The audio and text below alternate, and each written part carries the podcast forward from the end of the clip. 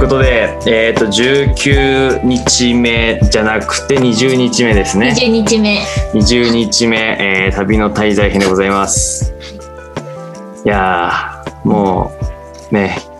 もうにじゅうにちですよ。にじゅうにちだいぶ経ちましたね、始めてから。うん、もうねなんかいろんな人、まあ多分だから計今じゅうにんほどいろんな旅先を巡らせてもらって、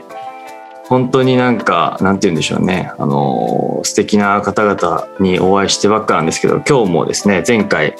あのー、いろんなジュエリーの話だったりとか、まあ、アート、アートのジュエリーがあるんだみたいなことをいろいろ教えていただいたあのエミカさんからのご紹介でですね、はい、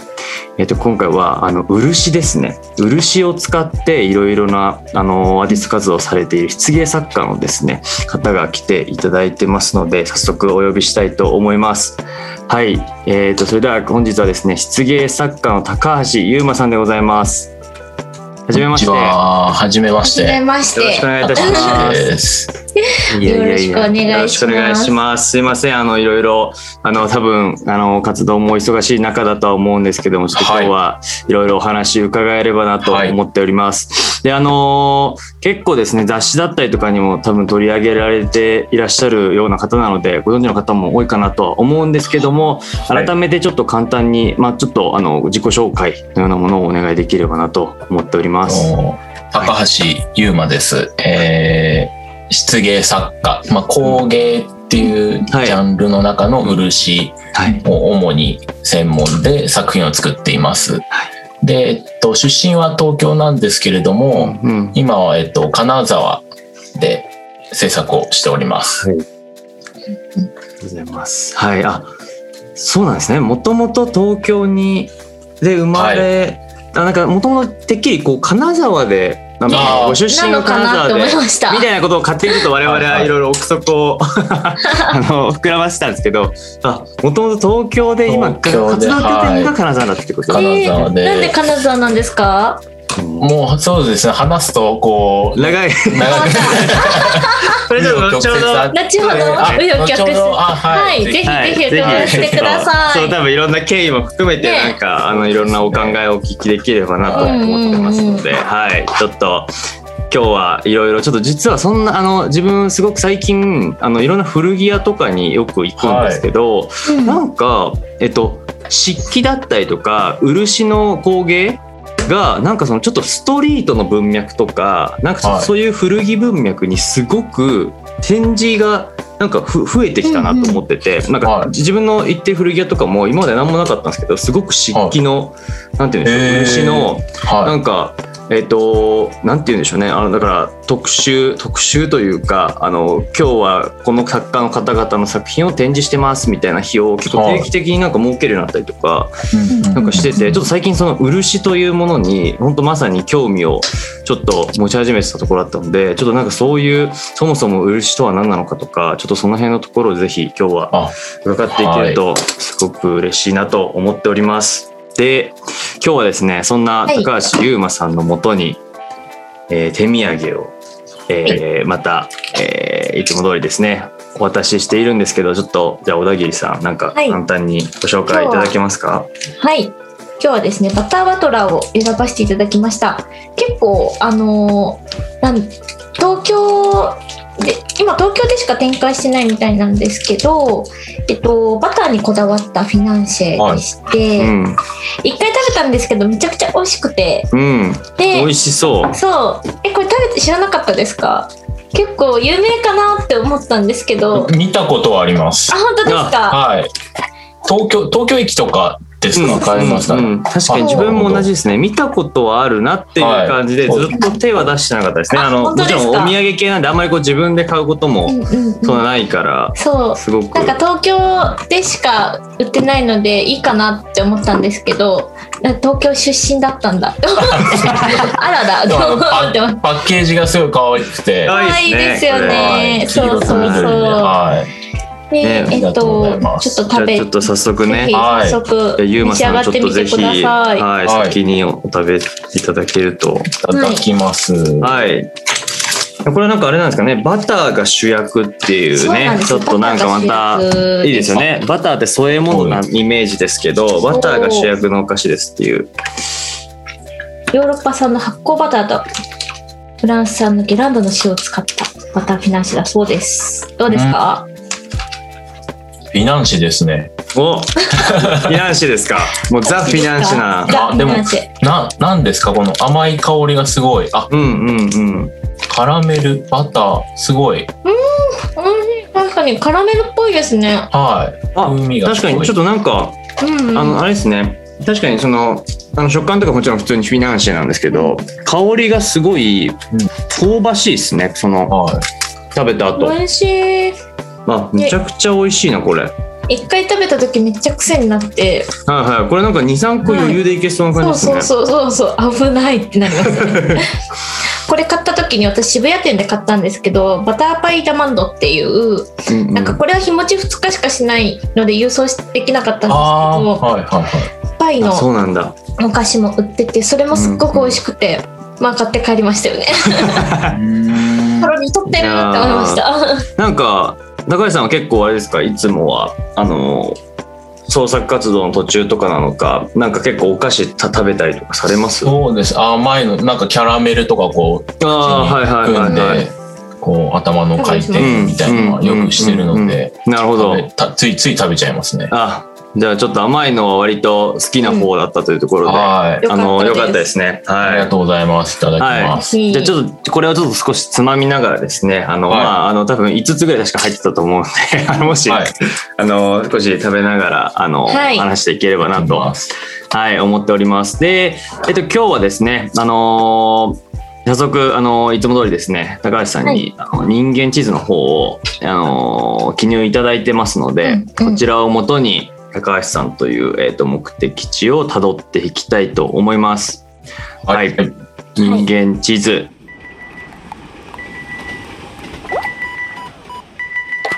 い、に行きます。ということでですね、はい、はい、じゃあ小田切さん、東からちょっと簡単にガイドをお願いします。はい、はい、東はですね、えっと、どんなお仕事をしていますか、うん、というご質問させていただいたんですけど、漆芸作家、漆をいろいろなものに塗ってます、うん、漆の新しい場所をコンセプトに漆文化や塗料としての優位性などを広めています、うん、とのことなんですけれども、うん、いやそもそもなぜ漆を選んだのかっていうのをすごく気になってまして、うん、そうね、気になりました、うんうん、はい、えーとですね、まあえっともともと絵を描いたりだとか物を作るのが、はいはい、まあ、幼少期の頃は好きだったので、うん、まあ、そういったものを仕事にできたらなみたいな、まあ、漠然とあった時に、まあ、美術大学っていうのがあるというので、はい、まあ、中学校ぐらいの時からそういうところに行きたいなとはあ、そうなんですね。思っていて、で、あの前回出演された小室恵美香さんと同じその新宿の予備校に行くときに、あ、その時から一緒だったんですか、はい、の時にやっぱりそのデザイン科と工芸科って最初一緒なんですよ、うん、予備校のカリキュラムが。そこは予備校段階では分かれてないんですね。分かれてないんです。まあ、他にも、まあ、彫刻とか油絵とかあったんですけれども、はいはいはい、ちょっとデザインの方に興味があったので、うんうん、デザイン工芸でこう受験の勉強をしてたんですけど、うんうん、その中で、まあ、工芸っていうものにちょっと興味が湧いて、はい、なるほど、はい、でその中でまあ漆芸とか金工とか染色とか、うん、まあいろいろ専門の分野があって、うん、一番漆がわからない。ああ、なるほど。わからない。わからないのに興味持ったんですね。うんうん。み皆さん多分漆っていうとその黒とか赤とかワンダとかっていうイメージがあるんですけれども、はい、そ, そこから一歩踏み込んだ時の実態が全くわからない。うん、ああ。でその金工とかだとジュエリーとかそういうジュエリーの専門学校があったりだとか、陶芸とかだと割とそういう陶芸教室があったりだとかっていう、なんかその大学以外でも学ぶ方法ってあるんですけど、漆ってあ、分かんないぞってなって確かに確かに、はい、そうですね、未知の世界が多そうですもんね。はい、でやっぱり学びたいっていうことで漆を学ぶために大学に行って学んでみたら、こうズブズブと漆のすごさに、はい、いや面白いですね。そのなんか、えー、と予備校時代にはそのまあ多分分からないな分からないっていうところにたどり着くまでも、まあそのなんかそれなりに基礎知識みたいなものを、はい、多分なんか触れる機会がおそらくあったと思うんですけど、うん、なんかそのやっぱり基礎知識に触れていくにつれて、あれなんだこの漆意外に奥深いぞみたいなことをなんかおそらく感じられたっていう意味でのその未知さとかわからないってことだと思うんですけど、うん、なんかその一番その中でも漆わからないぞって思ったところなんかポイントって何だったんですか？そのなんうーんそのまあ受験とか浪人中に、はいはい、まあ、他の素材っていうのはその大学に行かなくてもちょっと触れる機会っていうのがあったんですけど、なるほど、まあまあ、そ, そもそも触れる場所がなかったんですよ、その取っかかりというか、うんうんうん、でその当時予備校の時に教えてくださってた先生がその美術大学の漆を出てらっしゃって、へー、たまたま、はい、で個展を見に行った時にその金属にも見えたりとかいろんな素材に漆っていうのがその見せれることができた作品を作っていて、はい、で余計にちょっと興味が、今までやっぱりそのお椀の黒とか赤とかのイメージだけだったので、はいはいはいはい、あれちょっと漆ってもっと奥が深い、その黒とか赤とかお椀とかってそういう単純なものじゃないんだなっていうのがあったんですよね。じゃあもう結構その古典、先生の古典でこういろいろ出会ったものによってなんかちょっとその背景というか今までの歴史とか一体漆の可能性どんだけなんじゃいっていうことをちょっと感じてしまったっていうのが結構大きなきっかけだったってことなんですね。そうですね。で、まあ、ちゃんと大学とかに行って勉強しようっていう風な感じで、うんうん、すごいですね。なんかなかなか我々も実は今回高橋さんにこうお話を聞くっていうこのなんて言うんでしょうね、収録の機会をいただくまではぶっちゃけそのなんて言うんでしょう、ちょっとあの申し訳ないんですけど、その漆器っていうものとその漆を使ったなんかアート作品とのなんか区別っていうのがちゃんと実はついてなくて、なんかてっきりてっきりそのなんか漆を使った作品やられてる人がここまであの、うん、なんて言うんでしょう、たくさんいるって分からなかったので、あなんかそもそもその漆自体にここまで可能性があるんだっていうことにまず驚いてるっていうのがなんかすごくありましたね。ね、なんかこの黒、私も、まあ、多分その昔高橋さんがその先生に驚いたように、うんうん、こんなに色鮮やかなんだとか、うん、黒と赤のイメージだったみたいな。私長野県出身でして、木曽になんかその、はい、漆の産地がありますね、あります、はい、でちっちゃい頃にやったことあるんですけど、うん、なんかで最初漆作家って見た時、あそうそっち系の黒とか赤系なんかなって思ったら、うん、こんなになんだろうバリエーション豊かなんだってびっくりしましたね、うん、はい、はい、いやそうなんですよね。なんかだから面白いと思って、そうですよね。だからまさにそのあの地図の方に書いていただいているなんかその可能性を広げるというか新しい居場所をコンセプトに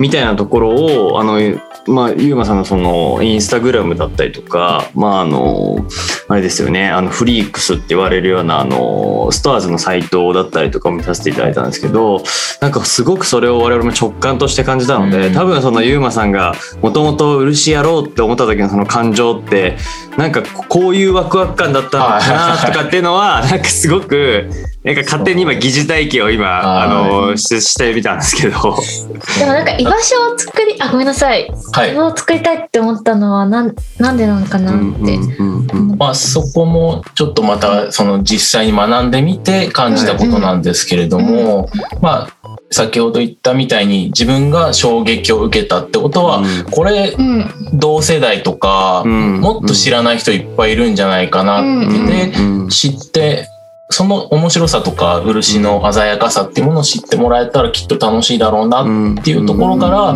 その漆産業っていうか、そういったものの実態っていうのを、まあ、学んでいくうちに、はいはい、ある意味もっとその使ってもらったりだとか、うん、その需要が増えないといけないんだなっていう話になってくるんですよね、その文化として。なので、今あるその漆が売っている場所以外に漆っていう領域を広げていくことでもっと注目してもらえるんじゃないのかなって、そういうことをやってる人って意外と少ないんじゃないのかなっていうふうに思っていて、で、まあ、自分はその日本人ですけれども、その袴を別に持っていないですし、はいはいはい、T シャツにジーパンでキャップでスニーカーっていうスタイルが一番心地いいので、だから漆がそういう畳の部屋とか、そういうなんか晴れの日とか特別な日とか結婚式とか使う以外にも、じゃあもうちょっと T シャツジーパンじゃないですけど、はい、日常的に今の現代に合ったスタイルとか場所っていうものにはまったりとか落とし込めるんじゃないのかなっていう意味で、なんかきっとそういう意味で新しい場所をつけたいなっていうのがあるんですよね。はいはいはいはい、いやでもなんかそのあれですよね、スマホケースだったりとか、うん、なんかその本来あってかこれも漆なんだっていうもののなんかその色合いとかになんかすごく使われているのをまあ見ていると、本当まさにその、いやじゃあなんかもっと自分のコップとかなんかわかんないですけど、なんですかね、あの例えば MacBook のこのカバーの部分ちょっとやってみたらかっちょいいなとか、結構ただでさえこれ触れただけでもなんかこういろいろ発想が出てくるって考えると、なんか な, なんでこんなに逆に塗料が今世の中にある塗料がなんか漆じゃないんだろうっていうのはちょっと思いますね。なんかそういうお話を聞くと、うん、そうだから今やっているのがその変わり塗りっていう技法なんですよ、メインでやってるの。あ、なるほど、はい、でその有名なところだと青森県の津軽塗り、はいはいはい、あるんですけれど、まあ、模様柄物なんですけれども、もともとはその江戸時代に刀の鞘に使われていた技法でして、だからなんかその刀の鞘でその武士たちが階級だとか、うん、そのファッション性みたいのを表していったっていう、その背景がある技法で、それって今のそのおっしゃったようにスマホケースとかとなんか同じ感覚ですよね。ですよね。そこでちょっと、はいはい、おしゃれですよね。はい、iPhone っていうものは一緒なんですけれども、はいはい、そのカバーをつけることでちょっと、うん、あの違うものを表現したりだとかっていうのがあるので、うん、なんか多分そういう感覚っていうのはずっと受け継がれてると思うので、はいはいはいはい、ちょっと変えてあげるだけでまた確かに、はい、はまるんじゃないのかなって。あ、なるほどなるほど。いやー面白いですよね。でもその今の話とかむちゃくちゃ面白いなと思って、ね、なんかいやちょっとおしゃれしてたんだ。江戸時代の人たちはだからむしろそれが一番の多分そのファッションのなんか出所だったのかなって思うと、なんかむしろ今がだから本当になんて言うんでしょうね、漆の本来の使われ方をされてない状態になってしまったというか、ちょっとなんかこうなんて言うんでしょうね、 そ, それをまあ怠ってたわけじゃないんですけど、受け継がれていく中でちょっとその意識が途絶えてしまっていた部分がもしかするとあって、まあなんかそれに逆に触れた時に、あ、なんかやんなきゃって思ったっていうのがある意味こう面白いなと思ったところもあり、ゆうまさんとしてのちょっとこうなんて言うんでしょうね、あのー使命感まではいかないかもしれないですけど、なんかちょっとやってみたいなと思ったところに行き着いたってことですよね。そうですね、うん、やっぱりその塗料としての優位性、うん、あの、うん、塗料ってたくさんあるんですけれども、もちろん、はい、まあ、安価だったりだとか大量生産ができるっていうもので、うんうん、そのそっちの他の塗料の方が良かったかもしれないんですけれども、今日本ってどんどん人口が減っていって、そうですね、まあ、社会的にも、まあ、コンビニのビニール袋使わないじゃないですけど、まあ、そういう環境とかにそういう気を配るっていう風なことにもなってきてるので、より一つのものを長く使うっていう意味では漆っていう塗料が改めて、う時代に合ってくるといいんじゃないのかなっていうふうには思いますね。いやそうですね。確かになんかねしたくなりますよね、うん、この者たち、うん、なんかでも本当にそうですよね。あのー、なんて言うんでしょう、結構漆もだからその我々も知識もない中でちょっといろいろお聞きしたいんですけど、要は別に色の制限とかも本来ない、ないってことなんですかね。そのそうですね、あの漆って、まあ、何なのっていう話で、はい、本当は漆の木があるんですよ、はいはいはい、で、まあ、あの輪ゴムとかのゴムと一緒で、うんうん、木の樹液を生成して、はい、その塗料にするんですけれども、もともとはその茶褐色の、うんうんうん、その透明感のある樹液なんですよ。はいはいはいはい、べべっこ飴とか、はい、ああいうべっこっぽい感じの、はいはいはい、なるほどなるほど、あの塗料なの、樹液というか塗料なので、それに赤い顔料を混ぜれば赤になりますし、うん、なるほど、白、白を混ぜると、でもやっぱりもともとはその茶褐色の塗料なので、うん、ちょっとなるほど、ちょっとベージュというかベージュっぽい感じになるんですけれども、はい、だからいろんな色は本当に絵の具のように作れるんですけれども、ワントーン落ち着いた色味にはなるんですけれども、僕はそれが日本っぽいというか漆らしい色味だなと改めて思うので、そういった意味では、まあ、サイドはちょっと落ち着くんですけれども、色味の幅としては本当にまあ、無限に表現できるので、うん、いや面白いですね。でもなんか優しいですね。だけじゃないんだ、うん、そうなんですよ、うんうんうん、知らなかった な, なんかね、確かに我々はよく知ってる漆は本当にまさにお椀の黒、内側が黒外側が赤なのか逆なのかみたいな、なんかことをよく見ますけど、いやまあでもこんだけやっぱり可能性があると、なんて言うんでしょうね、ちょっと自分たちも実際に漆やってみたいなとかって思ってますし、うん、ね、なんか身の回りにあるものもっとできそうだなっていうのは確かに思ったので、うん、なんかちょっとその辺はすごく面白いなっていうふうに思ったんですけど、なんかこの漆のなんかこう制作の部分に関してちょっといろいろお聞きしたいんですけど、はい、なんかこの自分が結構小学校の時とかにそれこそちょっと趣味で行ってたアトリエみたいなところでもなんか一度自分も体験したことがあって、なんか確かその時はその漆塗って普通に乾かすんじゃなくてなんか焼いたりとかした記憶があったんですよね。塗い、はい、塗った後になのかとか、なんかちょっとそういったことをやった記憶があって、なんかその辺ってそのさっきの変わり塗りっていうような、はい、今回のあのゆうまさんがやられてるような製法とかだと、なんかどういうふうに一体漆の塗られる作品ってで出来上がっていくのだろうかみたいなのを。そうですね、漆ってその、まあ、例えば木地師さんが木でお椀を削って、はい、まあ、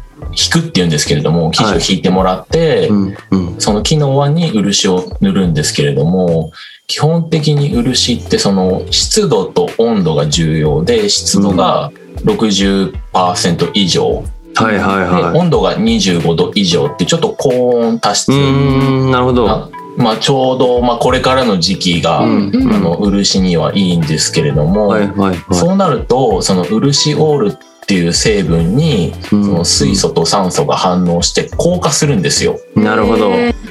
あの乾燥ではなくて硬化するので、うん、えー、なるほどなるほど、漆を塗ったらそういう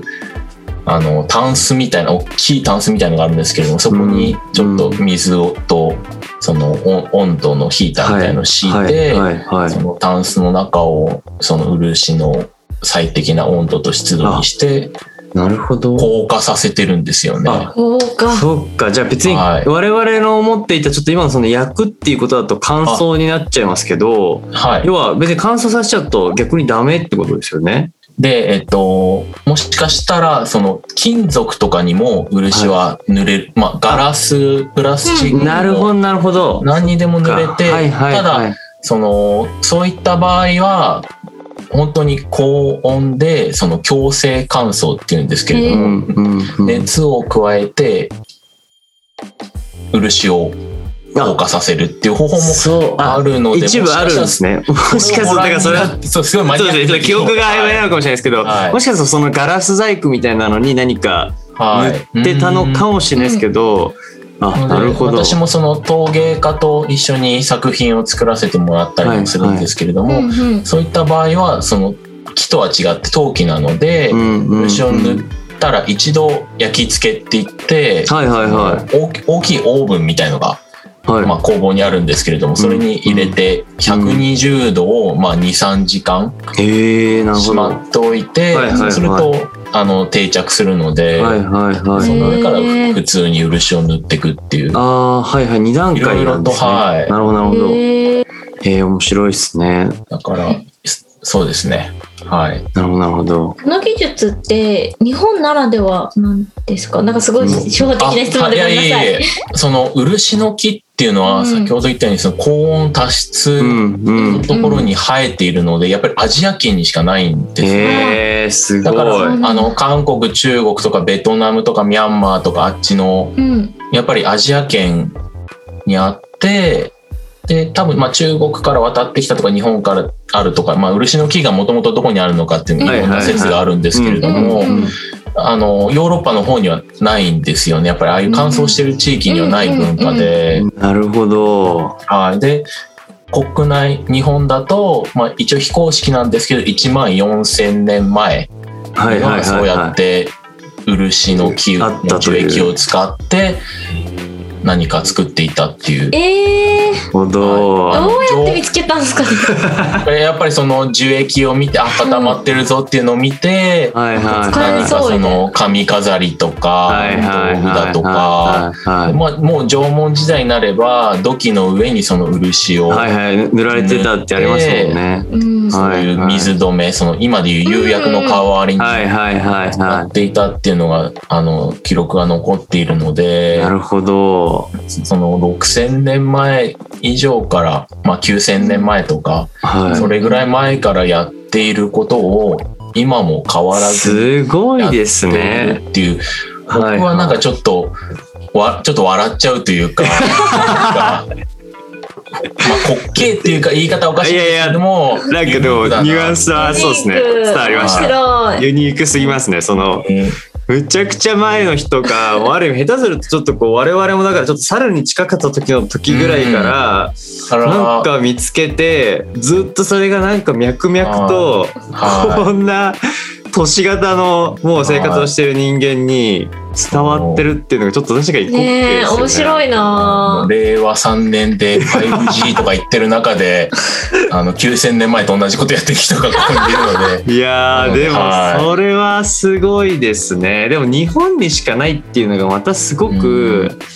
なんか面白いっていうか、背景として素敵だなって思いましたね。なんか、うん、なんだろう、なんかってことはやっぱ他の地域では別に作れなくはないけど、やっぱりこの何ですかね、ここからしか生まれないものっていうユニークさはやっぱあるってことですもんね。うんうん、今はまあ今の時代は全然あの他のとこでも漆をじゃあ持ってってあっちで塗れば全然作家って活動はできるかもしれないですけど、はい、うん、でもやっぱそこの何ていうんですか、生まれた場所としてのやっぱこうプライドだったりとか、なんかその知見だったりとかも含めていくと、やっぱり日本とか。まあ、韓国も確かにその漆器というか漆を使ったなんかこう工芸多いイメージありますけど、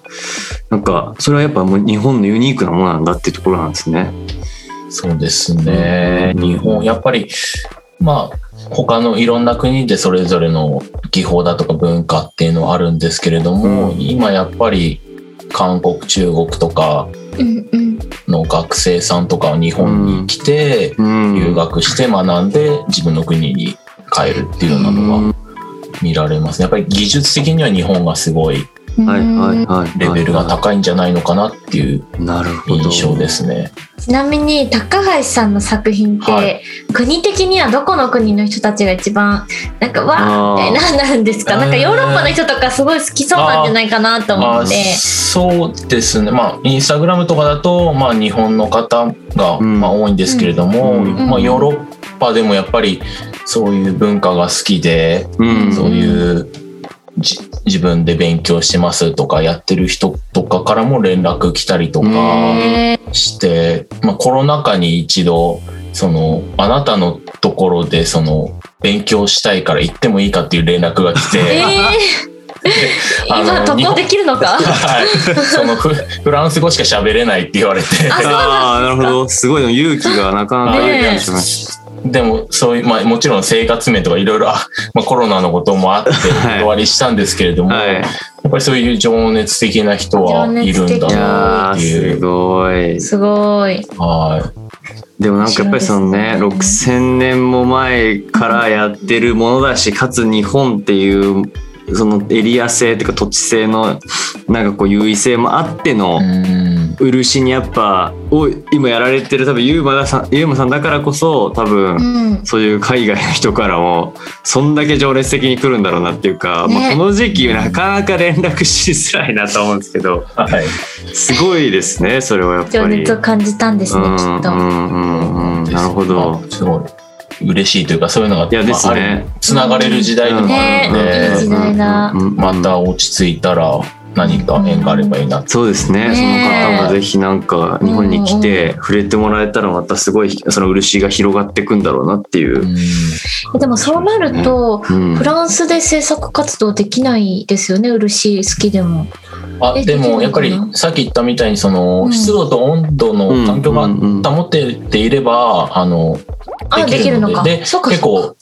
日本の漆屋さんも海外に輸出はしてるので、はい、よく、まあ、最近だと金継ぎとかが流行ってますね。もうあの英語でもう説明書とか全部ある海外用の金継ぎセットみたいなのも日本の漆屋さんが作っていたりするので、そういった意味では学ぶ機会というか多い気がしますね。えー、世界にいやーすごい、でも面白いですね。でも漆ってそんなに周りの環境に影響を受けるものなんだって思うと、なんかむちゃくちゃ出来上がるものどうなるか本当わかんない感じですか、もはや。ちょ、ちょっとこうなんていうんですかね、ある程度意図して作っていくとは思うんですけど、なんかそのちょっと偶然な感じとかっていうのもちょっと面白かったりするんですかね。えー、っと基本的には本当に、はい、はい、建築物みたいにもう設計図があっていちからひゃく全部きっちり作るのが僕が考える、まあ今までの漆の制作だと思ったんですけど、そうなってくるのとは僕はあえてその陶芸家とやってるってさっき言ったように、その陶芸の人ってもうその窯とかに入れて焼き上がる時まで完成がわからないっていう話をしていて、あれ漆でこの感覚できないのかなっていうのでちょっと制作はしてますね。だから漆っていう自然物と高島っていう個人との折り合いみたいなものをどうやったら表現できるかっていう意味で、はい、変わり塗りってちょっと面白い技法ではあるので、今あのめぐりさんがおっしゃったように僕は割とそういうどういうふうに仕上がるかっていうのをあまり決めずに制作はしていますね。なるほど、ちょっと余白を残しておくというか、はい、あの方向こんなことをやりたいんだけどちょっとそこのまさに折り合いをつけていくところの余白というか対話スペースはなんか残して作っていって結果出来上がったものにある程度こう満足していくというか、あのそれを作品として出していくっていう。そうですね、なるほど。基本的には全部きっちり決めとかないと着地できない技法、その螺鈿とか蒔絵っていうもうちょっと高度な技法だと逆にそこをきっちり決めとかないと完成できないことがあるので、割とでも変わり塗り、私がやってるその作家としての変わり塗りっていうのは割となんかここがかっこいいからここで終わりでもいいかなみたいな方法も取れるので、なるほど、はい、だからなんかひゃっこ並んだらひゃっこ違った作品になってもいいのかなっていうふうに思って作ってますね。面白いですね。偶発性なんかでも個性豊かなあのなんていうんでしょう、インスタグラムのタイムラインとかを見てると、ね、なんかそれをちょっと今感じましたね。なんか個性豊かだなっていうか、どの作品も本当に多分すごい工程はみっちりある程度決められてるんだろうなとは思いつつ、うん、なんかそれでもなお色だから色とかだけじゃなくてなんかこうすごくそれぞれに個性が出るなっていうのはあの感じていたので、なんか多分 そ, そういうことなのかなっていうふうなのはすごく思いましたね。はい、はい、なるほど、ありがとうございます。はい、はい、ということで質問が止まらない、もう止まらないんですけどちょっとすいません、 にじゅうさんじゅっぷん聞いてください。はい、ちょっと東で ね, ねなかなか立ち止まりすぎてしまったので今度西に、西の方に行った、はい、行こうかなと思うんですけど、えっと、あなたの生活で大事にしている言葉という質問に対してですね、健康第一を心がける、定年もないので長く続けられるよう健康に制作できるよう心がけています。健康第一ですよね。はい、ですね。えー、でも金沢だったらなんだろう、のびのびできそうな感じ、うんうんうん、勝手に思ってますけれども。そうですね、まあ、うんうん、東京住んで大学は山形だったので、うん、はあ、山形の東北芸術工科大学っていうところで学んでいって、うんうんうん、で、まあ、その時に温泉とそばっていう、うんうん、まあ、にハマって。なるほど、はい、そうですよね、山形いっぱいありますもんね。はい、でそこから金沢の宇達山工芸工房っていうところで、はいはいはい、まあ、そのさんねんかん作家活動を支援してもらえる工房があるんですよね。へー、なるほど、はい、うん、そこに入って今まあ独立してさん今よねんめですか、うん、よねん経つんですけれども、まあ、やっぱり仕事基本的には全部自分でやっているので、うんうんうん、まあ、怪我とか風邪をひいたりだとか、うん、あの代わりにちょっと休むんでみたいなのができないですもんね、会社員の。そうですよね、チームでの仕事じゃないですもんね。のでやっぱりもう健康第一と言いますか。なるほど、はい、いやそれちょっとね、使う、えどれぐらいのなんか力量とか使うんですか？はい、あでもやっぱりその研ぎっていうのがもう漆って硬いものなので、うん、それを研いで磨くっていう時にはやっぱりこう体を使うので、うん、でやっぱりスケジュールだとか自分のその疲労みたいのもちゃんと。なるほど、結構こうだからアスリートとし、まあ、アスリートまでいかないにしろちょっとそのコンディションに合わせて、うんうん、今日はここぐらいまでなのかとか。そうですね、うんうん、なんかだから徹夜っていうのは基本しないというかできないので、やっぱり睡眠時間もちゃんとはちじかんしっかりとるとか。いや大事、大事すぎますね、ちょっとこれは、うん、だからなんかね、あんまりちょっと面白い話にはならないですけど。いやいやいやいやいやもう染み渡ってますむしろ結構大事と思って。いやでもそうですよね。でも、まあ、逆にその定年っていうか、はいはいはい、退職もないので、うん、これまあだから、まあ、健康というか命続く限りは、うん、まあ多分な何十歳までもできる技法というか、ね、はい、作家スタイルではあるので、うんまあ、長く続けたいなっていうのは。いやちょっとでもそれはそうですよね。なんか我々みたいな今ちょっと会社員真逆だなと思って、今なんか会社員かつなんかチームだし、えっとまあなんですかね、結構今だからちょっとこう時にはむちゃくちゃハードで、明日プレゼンだからちょっと徹夜っぽい感じになっちゃうみたいな時もあったりとかして、でもなんかやっぱ今思うとなんかそれ長く続かないよなとか思うし、なんかあんまりやっぱ健全な状態ではないのでよろしくないなってすごい反省しながら今お聞きしてたんですけど、なんかそのそれは一個そのスタイルとしてありつつも、なんかやっぱりその金沢っていうエリアを選んでるっていうところっていうのは、なんかどういうところにあるのかなってちょっとお聞きしたくて、はいはい、なんかいわゆる東京でも多分、えーとさっきの湿度とかの話も多分一部あるのかなとかも思いつつ、なんかやっぱり環境としてやっぱ東京に比べて金沢っていうエリアを選ばれているなんか理由とかってありますか？うん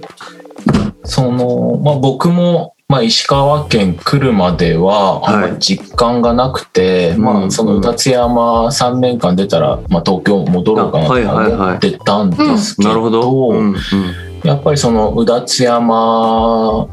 出た作家さんが、まあ、金沢に残っっていたりとか、もともとそういう輪島塗りみたいなのも有名ですし、うんうん、そういう、まあ、九谷焼だとか焼き物の産地とか、加賀友禅とか染め物とか、まあ、あのいろんな近郊からいろいろ工芸っていうものがすごく密度のある、うん、なるほど、と土地なんだなっていう、はいはいはい、まあ、そもそもその宇達山工芸工房っていうのが本当に国内でも珍しいですし、世界的に見ても工芸に特化したそういう施設があるっていうのが、うん、いや、そうですね、お聞きしたことがなかったの初めてですね、はい、ちょっと特殊なので、うんうん、でちょっとすると人間国宝とかの先生も意外とこう石川県内にはもう何人もいらっしゃったりだとか、えー、知り合いとかはこう言ってたのが、石を投げれば工芸作家に当たるぐらいその例えが面白いですね、はい、それぐらいやっぱ身近に工芸とかそういう文化が根付いてる土地なので、だから東京に行ってしまうといなくはないんですけれども、逆にそこまでその根付いてないというか、はいはいはいはい、で、まあ、漆は特にその作家さん、まあ、湿度が高いっていうのもあるのか分かんないんですけど、はいはい、まあ、輪島のああいう漆の文化とかも含めて、うん、で僕がお椀とか作ってる生地は石川の山中っていうところにその木地師さんの産地があるんですよ、はい、で金沢が車でいちじかんぐらいのところの山の中にあるんですけれども、はいはい、まあ、山中温泉とかっていうのも、まあ、そういうところで有名なんですけれども、そういうところも含めてなんかその職人さんにお願いしに行ったりだとか、うん、こういうの作ってくれないかとか、うんうんうん、いろんな意味でその作家活動がしやすいというか。なるほど、うんうん、はい、じゃあもう条件が本当になんて言うんでしょうね、あのさっきの石を投げれば工芸作家に工芸作家さんに当たるみたいな、はい、まあ、その身近にやっぱりそういうこう常に同じ会話だったりとかこう一緒に高め合っていける、まあ、仲間っていうものではまたちょっと違うのかもしれないですけど、うん、なんかそういったコミュニケーションができる人たちがやっぱりいるっていうネットワーク性だったりとかっていうことがやっぱり大きいんですかね。そうですね、うん、まあ、金沢市内もそのレンタル工房っていうんですかね、陶芸家の人 の, その窯とかガラスの人の加工機だとかっていうのも、まあ、小学校をリノベーションしてすごい格安で借りれるレンタル工房みたいなのを作ってたりするので、やっぱり作家さんが残りやすい環境を作ってるんですよね。僕も今一軒休んで、うんうんうん、あの工房兼住居で、ああの奥さんガラスやってるんですけれども、はいはいはいはい、奥さんとふたりで、えー、すごいご夫婦でやられてるんですね。じゃあもう、そっか、なるほどなるほど。で一軒家なんか ななエル土間付きの一軒家なんですけど、はい、いやめちゃくちゃ素敵じゃないですか。もともと酒屋さんだったので、えーコンクリートの土間があるので、めちゃくちゃ羨ましいですねそれ。奥さんはそこに電気窯やったりして、はいはいはいはい、で家賃ろくまんえんみたいな、すごい感じでやれるので、金沢移住を一瞬でリモートでちらつきましたね。ちらつきましたね今。え、でまあそうなるとやっぱりまあ東京ですね。ちょっとなんか東京にいるのが、うん、あんまり意味がないですね確かに。うん、お、なるほど。なんか確かに変にこうなんて言うんでしょうね、まあ、東京にいるからなんか別に情報がすごい最先端かってそんなことも多分そんなないし今の時代、うん、って考えるとなんかやっぱりそういう環境がやっぱある金沢の方が圧倒的にやっぱりいいですよね作家さんとしては。そうですね、で、うん、今あの新幹線が開通したので、はいはい、東京までもにじかんで、はい、そうですよね、行けちゃいますし、うんうんうんうん、あんまり不便はないですね。ですね、すごい。でもちょっと土間のある生活はなんかめちゃくちゃ健康に良さそうな気がしましたね今。あ、本当ですか。その住環境から健康になんか直結してそうな感じというか、うん、だからそうですね、結構山形だとちょっと田舎というか、はい、自然が多すぎますし、はいはいはい、東京だと人が多すぎるんですけど、はいうん、金沢ってすごいその中間、ちょうどいいですか、距離感がちょうどいいなっていうふうには思いますね。はいはいはいはいはい、いや金沢駅行ってみたいんですよね私。ああはいはい、あの素敵ですよねあそこ、ね、うん、なんかでもあれは工芸の街っていうことをなんかちょっとやっぱ感じさせるようなすごいこうガシャガシャっと木がこう連なってる作りだったりとかして素敵ですよね。で金沢駅も入ってすぐのあのホームとか、はいはい、あの改札出たすぐのところに柱がたくさん立ってるんですけれども、はいはいはい、そこの柱の上の方を見てもらうとその工芸作家いろんな技法に分けたその作品のパネルがはめ込んであって、えー、面白そう。いろんな、まあ、陶芸からいろんな技法の作品があるんですけど、人間国宝の先生のあの蒔絵の作品とかがもうちょこちょこあったりしてすごすぎますよね。それオープンなんですもんね、はい、でも意外と誰も見てないので、ね、ぜひあのもったいなさすぎますね。行った時はあのちょっとなるほど、柱一本ずつ見て、はいはいはい、見てみます、はい、あの申し訳ないです。ちょっと自分一度大学の卒業の時にちょっと行かせていただいたんですね、はい、金沢、はい、ちょっとそれすみません多分自分気づかなかったので多分ちょっと次行った時はそうですね、はい、ちょっとそこまた見てあ面白いって多分なると思うんで、はい、見させていただきます。はいいやでも、えー、いいですね。なんかやっぱりでもすごいこうなんて言うんでしょうね、あのゆうまさんはじめ多分今までのアーティストさんもそうなんですけどやっぱりこう、うん、環境がなんか作品に影響やっぱしてるのかなっていう気もすごくしますし、うんうん、なんかなんて言うんでしょうね、なんかそういう場をちゃんとこう地方の市とかがやっぱすごく作ってるっていうのをなんかいろいろお聞きすると、うん、なんかやっぱりやっぱす ご, すごいなというかなんか捨てたもんじゃないな日本ってな, なるなっていう気がすごくしてたんですけど、うん、なるほど、いや面白いですね。なんかでも健康、はい、健康がやっぱりいいものを作る上では、うんうん、第一というところで、ね、はい、というわけで、はい、次もちょっと健康に関わる話になりそうなんですけどでもそれが一番大事なね、はい、あのねオアシスであり、まあ、生活の中心にありますからね。ね、あなたのオアシスは、はい、ということで南に進みます、うん、温泉と映画、肉体の癒しが温泉で精神の癒しが映画鑑賞です。いや大共感大共感でしかないです。すいません自分これ多分全く同じですねも子供大好きあれですよね、サウナ行かれてるって話も。そうなんですよ、サウナと温泉と銭湯はもう肉体の癒し、ね、プラス自分にとっては結構精神の癒しでもあるので、うんうん、もうめちゃくちゃ共感なんですけど、これはなんかこうやっぱり山形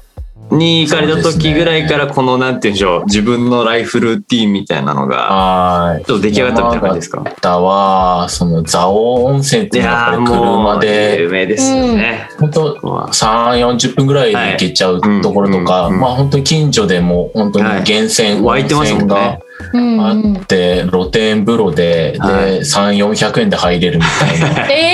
ー。あるので、はい、東京だと本当に東京のねラクーアとかああいうところしかなかなか高いですからね。はい。なっちゃってそこでやっぱハマって、うん、ありますね。はい。だから本当にああいうもう地球の熱のエネルギーですね。感じる入れるっていう、はい、いやでも確かにその表現面白いですね。なんかその熱を我々はインプットしてるんだっていう感覚なんですね。ああその感覚面白いですね。だからやっぱりあの温泉じゃないと嫌なんですよね。ああ、なるほど、銭湯じゃダメなんですね。健康ランドだとなんか違いますもんね。満たされないんですよね。はいはいはいはい、いやむっちゃ面白いですね。行きたくなってきた地球のえあでも確かに地球の熱を唯一感じれるのって温泉ですもんね。それ以外ってなんか別に地熱を触ろうと思えば触なんかこう触れるけど別にそれであったあ気持ちいいなってなるわけではないから、やっぱ水を媒介する媒介してなんか地球の熱を感じるっていう体験はやっぱすっごい過去の人がなんていうんでしょう考えた超クリエイティブな。そうですよね。まあ、実際に傷も癒えたりだとかっていう当時っていろいろあると思うんですけれども、ね、いやめっちゃ面白いですね。まあ、そういう文化をまあ山形に経験してしまったので、はい、金沢でもできたらいいなと思ったら、今住んでるところのすぐそばに温泉銭湯があるので、いやー、えー、いいなーちょっと羨ましいですよ。なんか金沢、はい、むちゃくちゃいいですね。ちょっと今んとこもう、えー、一瞬にして移住したい感覚が出てきちゃいましたけど、うん、なるほど。なんか疲れたら行くっていう感じですね。はいはいはい、いいですね。いや健康的な生活から本当ね。なんかしかもそれをなんて言うんでしょうね、うん、なんかこう健康になろうっていう無理してやんなきゃいけない健康じゃなくて、うん、なんか自然とできる中にこう組み込まれてるっていうのがむちゃくちゃ羨ましいなというか、あの風呂入りに行くっていうことが一つの健康になるぐらいのやっぱ温泉が近くにあるってむちゃくちゃいいなっていうのはなんか思っちゃいますけどね。なんかでもすごいいいですね。えちなみに映画は何系が好きなんですか？うんうんまあ、映画はもういろいろ見ますけど、分かりやすい作品とかが好きで、うんはいはい、なんか今日もパルプフィクションのT シャツ着てますけど、本当だ。もうタランティーノも好きですし、はいはいまあ、最近だとあのテネットのクリストファー、はい、あーもうあれは難しすぎてちょっと答え合わせがね忙しくなかったですよね。あれはインセプションみたいなはいはい、はい、このあ結構 エスエフ なんですかね。 エスエフ ってわけじゃないんですかね。あでもそうですね、あのエイリアンのリドリー・スコットとかも好きで、ああなるほど。なんかあのまあ監督それぞれテーマがあると思うんですけど、まあリドリー・スコットだとその エーアイ と人間の違いって何みたいなのを最近はずっと追っかけてたりしてて、なんかクリストファー・ノーランだとそういうまあ現実と空想とかああいうものの違いみたいなものをずっと映像にしてるんですけれども、なんかそういう自分の固定概念とか価値観とかみたいのをちょっとこう疑わせるというか揺らしてくる作品を見て、なんかこうドキドキワクワク、あ揺らされたいですよね。あ揺らされたい、はいなるほど。いやでもそうですよね。確かにわざわざ映画見るんだったらなんか単に知ってることを見るなぞるように見るよりも、なんかそれこそ温泉で熱を受け取るんだったら逆に映画で頭のところをちょっとポンって殴ってもらうぐらいの一健康療法としての映画みたいなところですよね。いやー面白いですね。えー、面白いな。すごいですね。でもなんかそうですよね。結構そのなんかだから結構頭揺らされるって意味では割とこうやっぱり空想と何かみたいなことをテーマにしているようなものが結構また好きで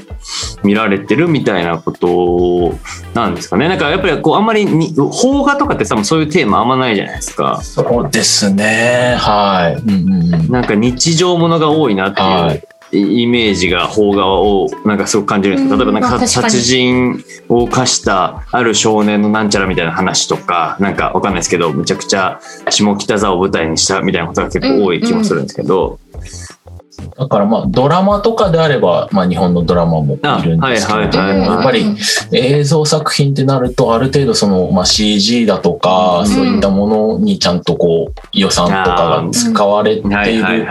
ものを求めてしまう。その家にプロジェクターがあるので、ああいいですね。ちょっと待ってください、住環境がすごすぎてドアもあるしプロジェクターもあるし、はい、のでどうしてもこうひゃくインチで見るならああ最高ですね。確かにちょっとダイナミックな、せっかくだったら映像をちゃんとあのー、なんか目で自分が見れるものじゃないものをなんか映し出してるものを、そうですね、やっぱりなんかその人間が想像するものを可視化している作品といいますか、なるほど。はい、いや面白いですね。でもなんかこれは確かに温泉と映画究極の癒しなんじゃないかっていう、はい、あのちょっと感じにこれをちゃんと言語化いただいたので思いましたね。なんかなるほどと、頭揺らされるっていうことと地熱を受け取るんだっていうことのこのふたつはちょっと圧倒的感がちょっと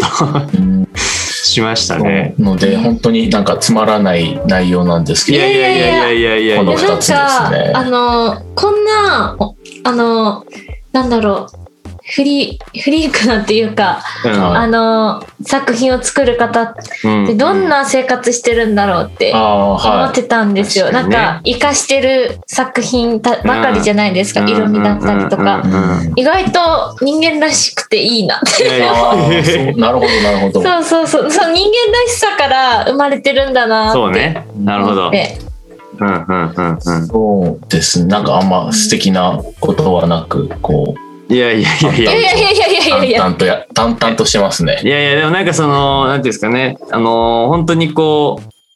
うなんかこうすごいじゃあその派手なまま生活をしてるっていうことじゃなくて、すごく丁寧なこう日常をしっかり、うん、なんかこう営んでいく中でのなんかちょっと多分ゆうまさんが見つけているなんかちょっと取っかかりだったりとかをなんかしっかり表現にこうボンと落としていってるみたいなことが結局そのイケてるアウトプットになってるんじゃないかなっていうのはなんかすごく思うので、まあなんかね必ずしも自分がなんかそういうものにすごくじゃあもちろんまあ触れていらっしゃるとは思うんですけど、なんかそれを自分が体現しているかどうかとかっていうことよりもなんかそういうものを感じ取れる自分が状態になってるかっていうことをなんかすごくゆうまさんは、うん、やられてるんだろうなっていう気がこの西と南で感じました、ね、はいはいありがとうございます、はい、ということでいよいよ、ねはい、最後の北になります、うんはい、じゃあこれからやってみたいことをお伺いしています。漆を身近なところから世界にまで届けたい、ストリートから海外までつながる時代なのでどんどん発信していきます、はい、えちなみにその具体的になんかこれ、はい、挑戦してみたいなとかありますか、うんうん、挑戦してみたいなんかあの、まあ、目標みたいのをあまり決めないようにしてるんですよね。なんかあんまり決めすぎることで柔軟に対応できなくなるみたいな経験があったので、漠然と今あるものを淡々とこなしていく中で何か来た時にはその対応できたらいいなっていう臨機応変にあるので、なんかねまたつまらない内容いやいやいやいやいやいや、まあそういう中でなんか自分の作っているものっていうのをもうちょっとこう外にというか海外だとかまあ広げられたらいいなっていうのはあるんですけども、でもまあ全然国内でもできることというかその漆っていうものをどうやったら伝えられるかっていうのはいろいろとまあ、あるし今、うんうんうん、ちょっとずつそういうものが進展していっているので、うんうんうん、自分でも今予想できない感じになってそうだなっていうのがちょっと年内とか来年にはちょっとあるので、いやでも楽しみだな。そうですよね、まあ、結構そのそういう今世の中的にもこうちょっとこういわゆる大量生産の塗料ではなくてなんかこうなんていうんですかね、少量でもいいからすごくこだわりがあるものだったりとか丁寧に作っていけるサステナブルなものであるみたいなことに注目が集まっていくと、なんか一つまあそういう観点ですごく漆は確かに面白そうだなって思いますし、かつもうシンプルにそのゆうまさんがやられてるようなアウトプットを見るとなんか普通にもっとちっちゃい時にみんなやればいいのにとかすごく思いますし、なんか絵の具絵の具やるんだったらじゃあせっかくなら漆やりゃいいんじゃねって日本の学校だったら思っちゃいますよね、うん、さっきの話で結構いろんな色作れるんだったら、しかもなんかあれじゃないですか、本来塗料以外の役割もめちゃくちゃあるんですよね、この漆ってあの金継ぎとかも含めてですけどつなげたりとか接着剤としての能力だったりとかなんかいろんな創作性をこう込められるものって考えると、なんかちっちゃい時にやったらもっと想像力とかイメージングの力がつくんじゃないかとかっても思いましたし、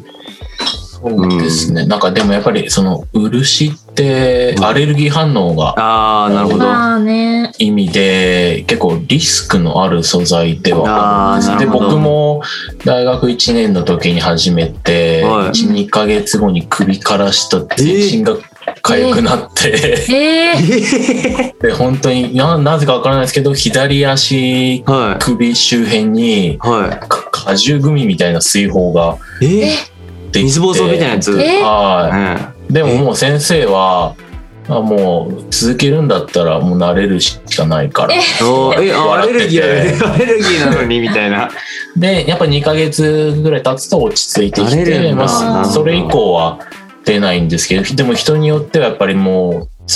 常時漆が触れてる以上は出ちゃうっていう学生で結局、えーまあ、退学しちゃうみたいな友達もいて、えーだから、えー、結構分かんないものですね。人によっては全く出ないっていう人